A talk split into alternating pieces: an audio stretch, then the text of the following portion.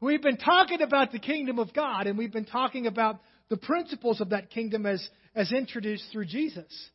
And one of the things that I love about the kingdom of God is, is not just the, the, the principles or the way it's established, but it's the reality of the blessings that come from being a part of that kingdom. There's blessings that come to us from being a part of the kingdom of God.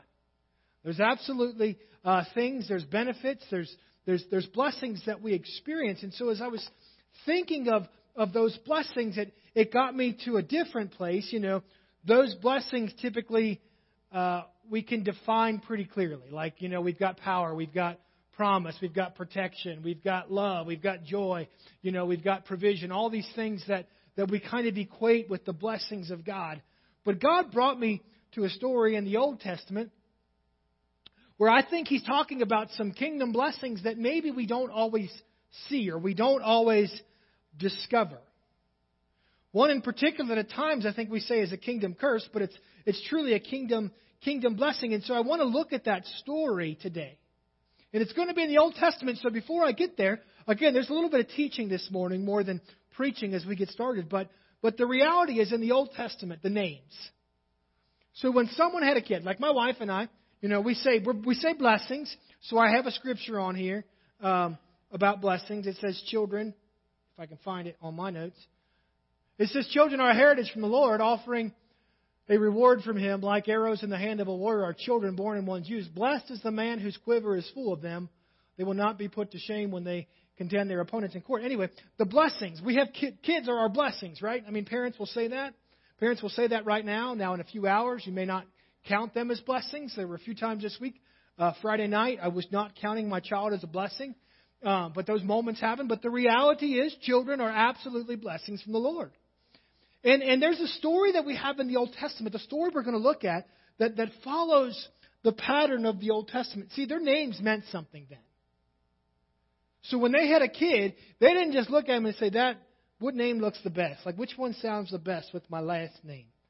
You know, my wife and I, when we're picking our kids' names out, we're just thinking for the one that sounds good, the ones we like. There wasn't really a lot of family things. There wasn't a lot of meaning behind them. It wasn't looking up definition for one that means this or one that means that. It was, hey, I like the name Levi. Let's call our kid Levi. I like the name Elliot. Let's call our kid Elliot. I mean, it was those kind of things. It wasn't like this. But in the Old Testament, it's interesting when it comes to names. Names meant something. Names defined something. Names were important to people. And so we're going to look at a story. In this story, we're going to get to his children. I want to tell his story first because he's got a lot of story that comes before his children come.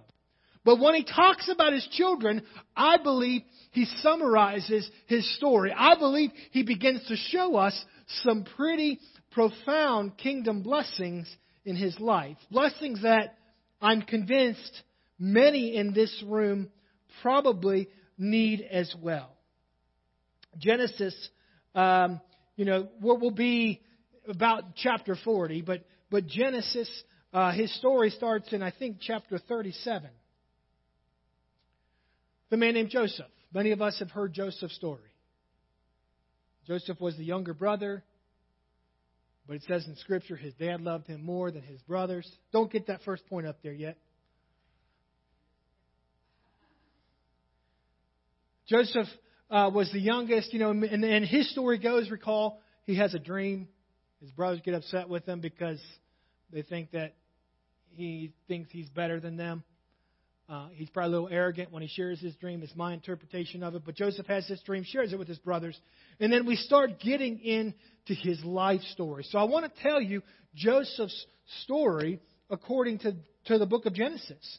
So Joseph had a lot of things that happened in his life. First, he was mistreated because he ran his mouth. I think this first one is probably a product of his attitude.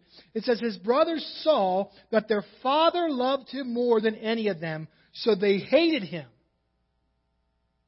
and could not speak a kind word to him. Now you can pull that up, Irene. They hated him so much that, that they decided to betray him. If you recall the story, remember? They're going to throw him in a pit, let him die. Tell dad that some animal ate him. That's their plan. He was betrayed. It says, So when Joseph came to his brothers, they stripped him of his robe, the richly ornamented robe he was wearing, and they took him and threw him into the cistern. Now the cistern was empty and there was no water in it. So imagine what Joseph is feeling. I, I, I think sometimes we read stories in Scripture and we don't really think about how it feels to be that person. Like, what's going on in Joseph's life? He's been mistreated by his brothers. They hate him. They hate him so much that they're willing to betray him by putting him in, in, in a cistern. Now, one of them, I believe it was Reuben, has a little bit of compassion on his brother, and he says, We can't just kill him, let him die, let him starve in this cistern. So, what are we going to do? What, what was his decision for his brother? I mean, here is, here is how merciful Reuben was. Let's sell him. I've, I've never been in that point. But can you imagine what it's like to hear someone put a price on your life? How humiliating that moment has to be to stand in front of your brothers as the Midianite traders are going by. So he was mistreated. He was betrayed. He had to be humiliated. And not only was he humiliated once, but the scripture tells us so when the Midian merchants came by, his brothers pulled up. Uh, they pulled him up by the cistern. They sold him for 20 shekels of, sil- uh, of silver to the Ishmaelites who took him to Egypt. Meanwhile, the Midianites sold Joseph in Egypt to Potiphar, one of Pharaoh's officials, the captain uh, of, of, of Pharaoh's guard. So, so not only was, was he humiliated, but he was humiliated twice. Like, I have to be sold twice. This is Joseph's story. So, in being sold and, and moved to, to, to Egypt, he's now living in a foreign land. Nothing's what it was. If you've never done it, sometimes it's hard to live away from home, especially when you don't want to be where you are doing what you're doing, especially when you've been mistreated, betrayed, and humiliated on the way there. So he was forced to live away from home. While he's living away from home, his life story gets even more complicated. If you recall, he's serving Potiphar, but Potiphar's wife thinks he's a cutie pie. That's Pastor Steve version. She makes a proposition to him that he doesn't receive. And he takes off, and what does he leave behind? His cloak. She grabs him by the cloak, and he leaves his cloak behind. And so, what does Potiphar do? Or his, his, his wife? She begins to falsely accuse him. Not only was he falsely accused, but he was, he was imprisoned. This is when his master heard the story of his wife, told him, saying, This is how your slave treated me. He burned with anger. Joseph's master took him and put him in prison, the place where the king's prisoners were, forgot, were, were confined. So Joseph's life, I mean, here we go. Exciting, encouraging Sunday morning. I'm telling you Joseph's life for a reason. Stick with me through this. Joseph's life was defined at this point by being, by being betrayed, by being uh, mistreated, by being humiliated, by, by being forced to live away from home, by being falsely accused and imprisoned for something he didn't do. And now he's in prison. If you remember the story, what happens when he's in prison? A couple guys have some dreams. It's a baker and a cupbearer. Joseph interprets their dreams, and and they come true. The baker dies. The cupbearer gets set free. And what is what does Joseph say to the cupbearer? Don't forget me. It says, the chief cupbearer, cupbearer, however, did not remember Joseph. He forgot him. And then it says in the next chapter, when two years had fully passed. I, want you to think about Joseph in this moment. I don't know about you, but that had been two years to plan my revenge. I mean, I'd have had two years to figure out how I was going to make this all right. I had a lot of time by myself to recount the words my brothers spoke to me. I had a lot of time by myself to, to remember their faces as they threw me in that cistern. I would have a lot of time to remember when they were bartering the price for my life with traders and they were selling me not once, but twice. And I could remember that stinking woman that made that, that told that lie that, that put me in prison. And that doggone cupbearer He's out living it up, man.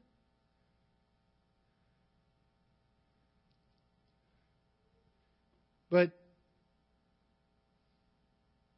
Joseph's story didn't stop after two years. I want to get to Joseph's kids, but before I can get to that, you've got to see what happened in Joseph's life. Genesis chapter 41.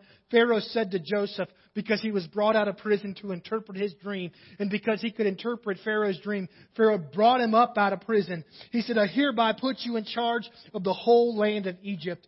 Then Pharaoh took his signet ring from his finger and put it on Joseph's finger. He dressed him in robes of fine linen and put a gold chain around his neck. He had him ride in a chariot as his second in command, and people shouted before him, Make way. Thus he put him in charge of the whole land of Egypt. I mean, something crazy is happening in Joseph's life. And we'll get to what that crazy is when he tells us his story through his children. But suddenly he's gone from being imprisoned and forgotten, betrayed, humiliated, and, and mistreated to becoming someone who was the second in command in all of Egypt. Some verses that I left out because they had some names I didn't want to pronounce this morning. It says that he got a wife. What did he do? In verse 48, Joseph collected all the food produced in those seven years of abundance in Egypt and stored it in the cities. In each city, he put the food grown up in the fields surrounding it. Joseph stored up huge quantities of grain, like the sand of the sea. It was so much that he stopped keeping records because it was beyond measure. Look at what happened in Joseph's life. He's now the second in command in Egypt. He's got more than he knows what to do with, more than he can count. His blessings are greater than the fingers and toes on his body. He just can't keep track of it anymore. The abacus got reset. It's not working anymore. The abacus, or whatever you want to call it, it's not working anymore. We got rebooted or something. We need an apple.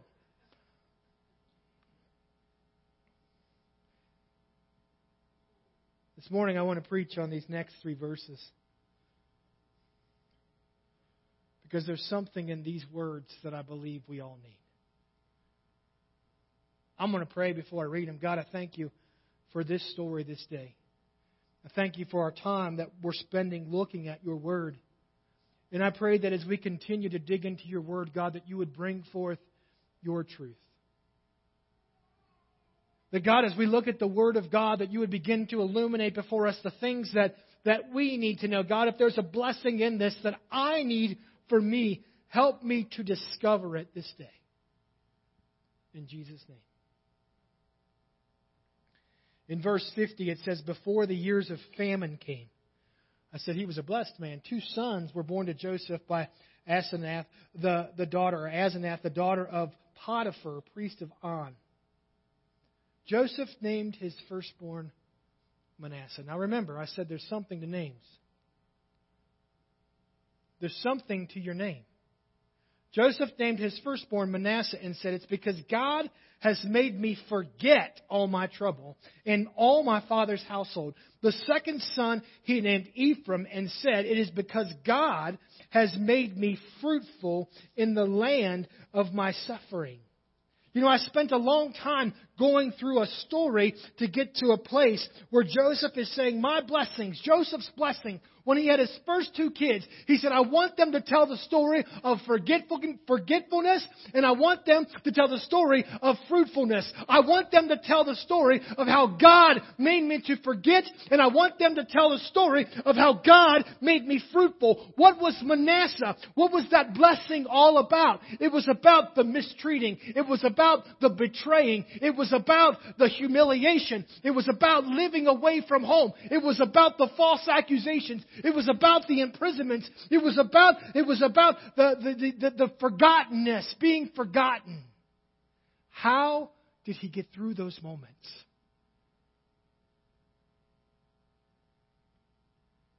He only made it through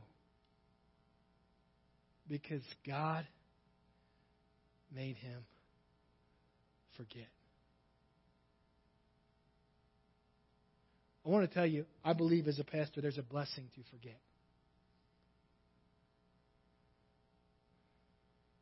Now, we know the rest of the story. We know that Joseph recognizes his family, so he doesn't like forget his identity completely. He doesn't forget who they are. It's not that he can't recognize them, but the reality is that God made him to forget. What did he forget? He forgot the hurts. He forgot the offenses. He forgot the problems. He forgot the words. He forgot the way it made him feel. He forgot the things that it caused him to think or the emotions that ran with inside him. It, it didn't cause him to forget who they were, but to forget what they were, what they had done. Why? Because if he couldn't forget, he's still probably in a prison cell planning their demise. He's too focused on his problem to hear that he can interpret a dream. He's too focused on, on what's going on that when the cupbearer and the baker are talking about their crazy dreams, he just says, shut up and go back to sleep. I got real problems. You can't figure out what you're dreaming about. I got to tell you my story. Let me tell you what happened to me. I'm telling you, we need the blessing to forget.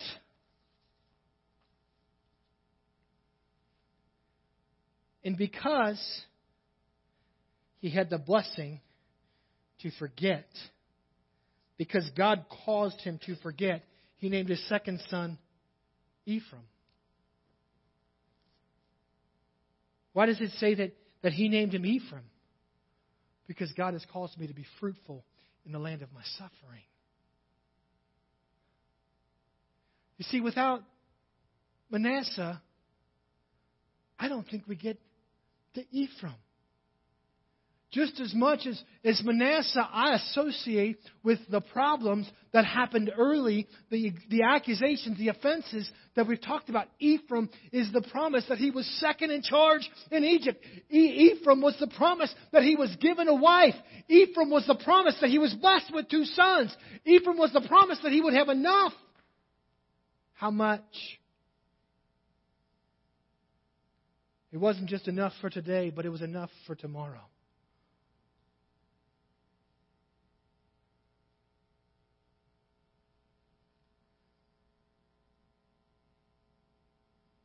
You know, in my notes, I wanted to make sure I said it right.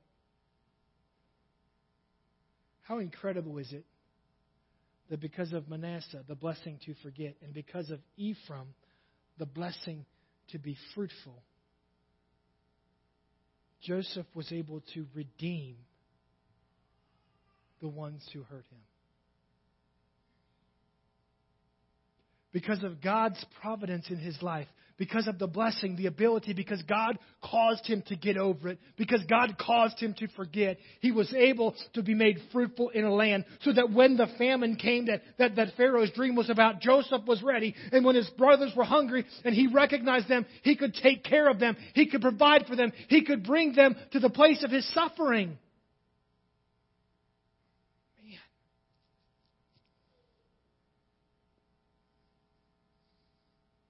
To me, that's the epitome of Romans chapter 8. He who searches our hearts knows the mind of the Spirit because the Spirit intercedes for God's people in accordance with the will of God. And we know that in all things, God works for the good of those who love Him and who have been called according to His purpose. All things. From His silly dream in the beginning to his brother throwing him in a cistern, to a woman making a false accusation, to a random dream in a prison cell. All things God works together for the good of those who love Him, who are called according to His purpose. Man, I don't know. I don't know what this means today. I don't know what your journey has been to this moment. I don't know what, what's happened along the way. I don't know if you've been betrayed, mistreated. I don't know if you've been falsely accused or even imprisoned. Maybe you've been forgotten. I don't know what's caused you to be where you're at. I don't know the mean things people have said to you, maybe from a pulpit or maybe from, from, from a pew. But, but what I know is that God, He can give you the blessing to forget. Philippians chapter 3, not that I've obtained all this or have already arrived at my goal, but I press on to take hold of that for which Christ Jesus took hold of me. Brothers and sisters, I do not consider myself yet to have taken hold of it, but one thing I do, forgetting what is behind and straining toward what is ahead, I press on toward the goal to win the prize for which God has called me heavenward in Christ Jesus.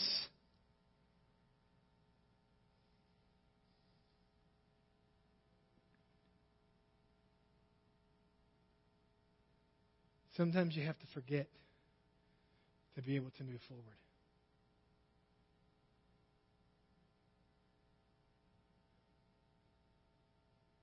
Sometimes you have to forget so you can strain ahead.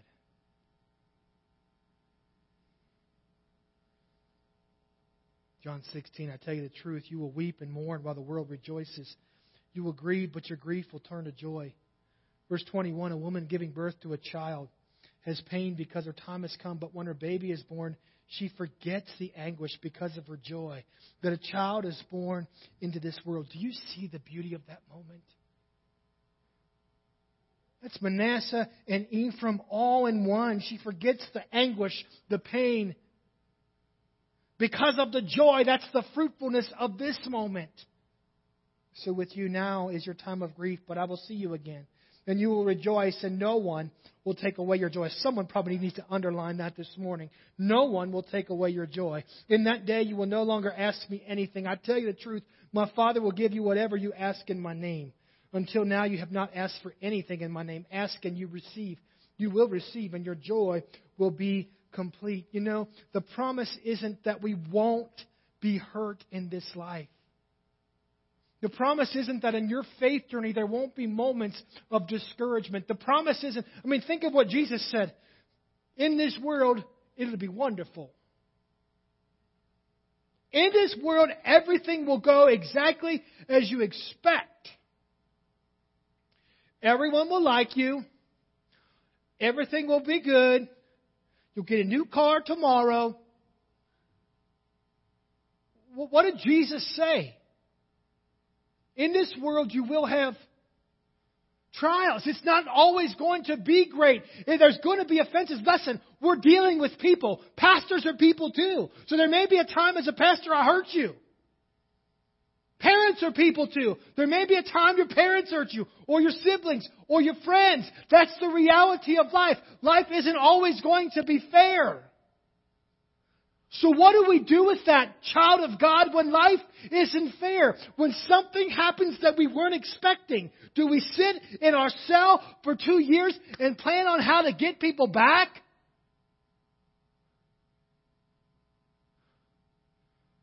Man, I talk to enough people to know.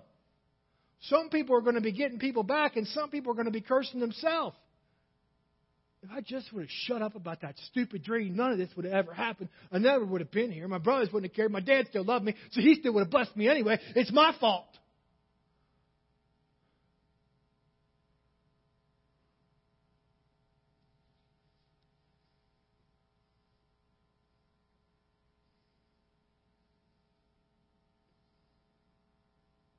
Isaiah 54 4. I don't even know if this is in my notes because I don't see it here now. Do not be afraid. You will not suffer shame. Do not fear disgrace. You will not be humiliated. You will forget. Listen to this promise. This is Isaiah 54 4 if someone wants to look at it. You will forget the shame of your youth and remember no more the reproach of your widowhood. I want to say that again, the end of that verse. You will forget, this is a promise in Scripture. Don't be afraid. You will not suffer, suffer shame. Do not fear disgrace. You will not be humiliated. Do not forget the shame of your youth. And remember the reproach of your widowhood. Or remember no more the reproach of your widowhood. You know, it doesn't say that you will forget your youth completely and you won't remember what it was like to be a widow, but it says that you'll forget the shame and reproach. And I think that that's what we need. We need to stop remembering the whole. You see, remembering, really, when you think about that word, the opposite of forget is to remember. What does remember really mean? Re is the prefix, remember. To return to a previous condition. The word re, that's what that prefix means. To return to a previous position. And the word member means one of a group that belongs, a part of the body. So I'm putting myself, remembering really, for some of us, is putting ourselves right back in that exact same situation. Why? Because we won't let ourselves forget. And I'm afraid that if we never let ourselves forget, that we never get our Ephraim.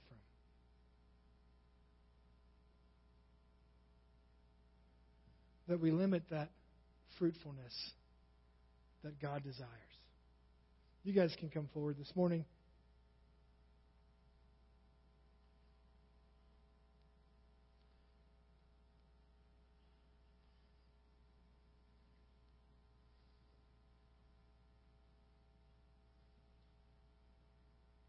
Guys, let me disclaimer this while they're coming up here. Forgetting isn't always okay. My wife and I have had some pretty good arguments in the last couple of weeks because my forgetter is working better than it used to. So don't don't claim a Manasseh blessing every time you forget something. That's not going to be good. Okay? I'm just disclaimer that. Pastor told me it's a blessing to forget, baby. You're blessed. That's not going to turn out well. Ephraim is not coming. I will promise you that.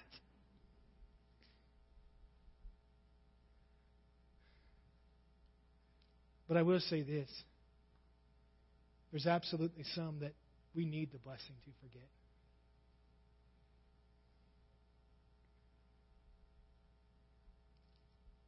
There's some that, that potentially, because of what's happened, because of the journey that you've been on, because of the trials and tribulations that you've faced, the words and the accusations that have been made. You've allowed yourself to be controlled by that offense. You've allowed your story to be written by what someone else did to you. Rather than what Jesus Christ did for you. I'm going to say that again. You've allowed your story to be written by someone what someone else did to you rather than what Jesus Christ did for you. You know, we don't change what happened. But we change the control that it has in our lives. And I believe that God has a blessing. I believe this is an absolute blessing from God to forget because I believe in myself there are things that I cannot forget. There are hurts, there are words that have, that have been spoken to me, there are actions that have been taken in my life that I absolutely cannot forget. But the grace of God.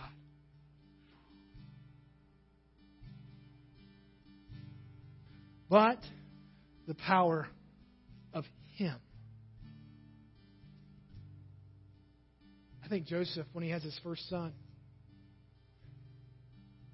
he's looking back at each moment and saying, Wow, God, you made me forget.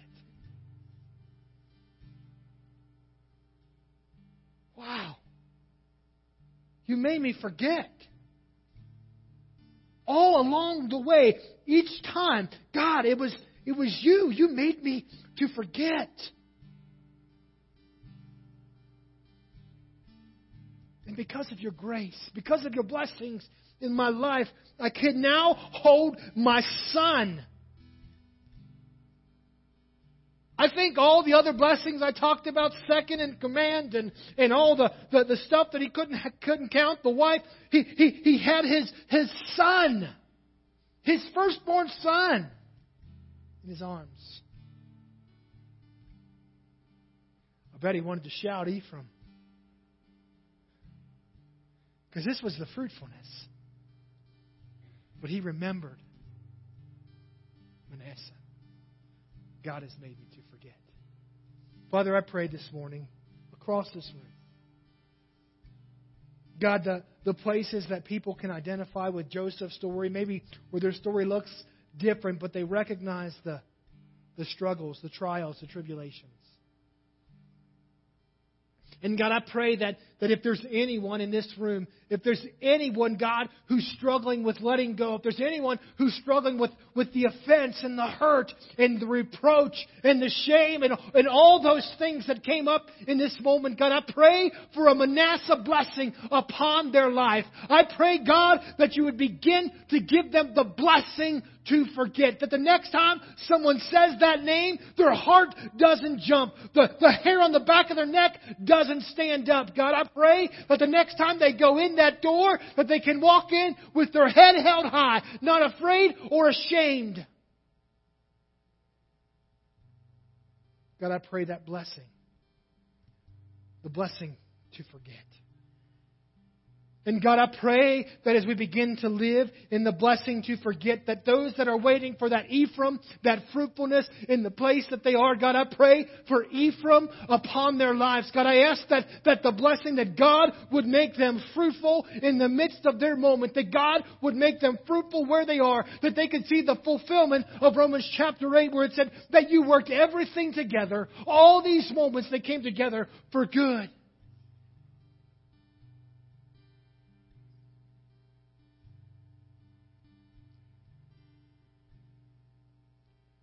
God, help us to receive your blessings. Help us to receive, God, what you've done for us.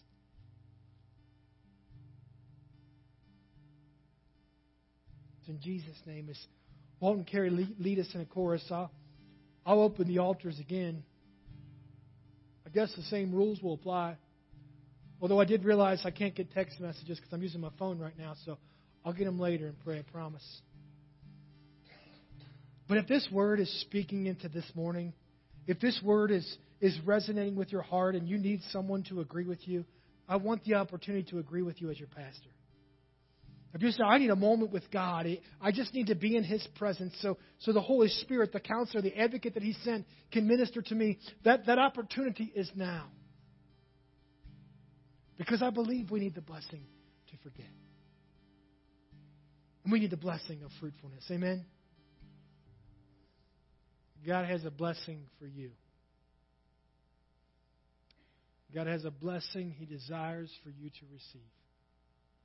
Receive His blessings and live in it because I believe that God wants to use your moments, your trials, to make fruitfulness that can become redemption for others. Amen? The Lord bless you and keep you. May He make His face shine upon you, be gracious to you. May tr- turn his face toward you and grant you his peace. And may you receive the blessings of fruitfulness and the blessings of forgetfulness. Amen? Be blessed.